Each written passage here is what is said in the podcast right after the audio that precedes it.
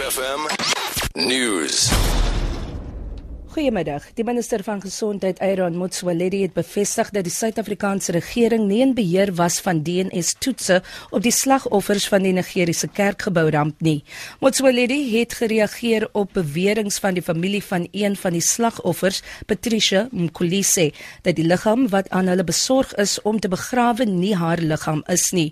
116 mense onder wie 85 Suid-Afrikaners is dood toe 'n gastehuis van pastoor TB Joshua se kerk verlede jaar ineengestort het.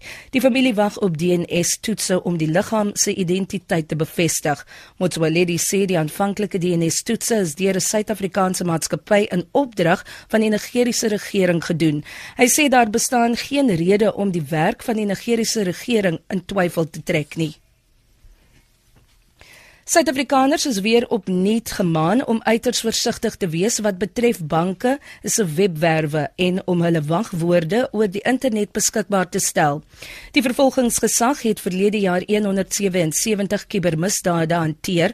'n Tegniese kenner, Ethel Wesseling, sê hulle verskaf veiligheidswenke om te verseker dat burgers nie by misdaad op die web betrokke raak nie.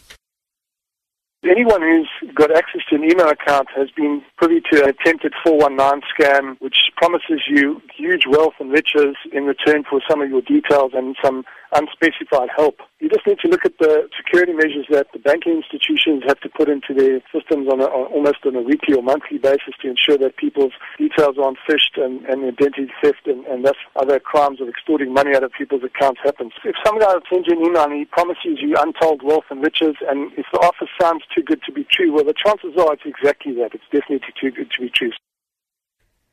Die Instituut vir Professionele Rekenmeesters sê die kwessie van belastingbetalers wat toenemend twyfel oor die wyse waarop belastinggeld bestee word, is een van die kwessies wat môre deur die minister van Finansies in sy begrotingsrede aangeraak sal moet word.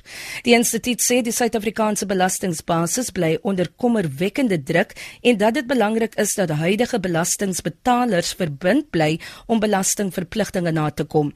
Volgens 'n woordvoerder, Etienne Retief, is die basis besig om ontnigter te raak met onder meer bedrog wat volgens die ouditeur-generaal meer as 30 miljard rand in die vorige geldjaar beloop het. Vir Good Hope FM nuus, ek's Vanya Klute Collison.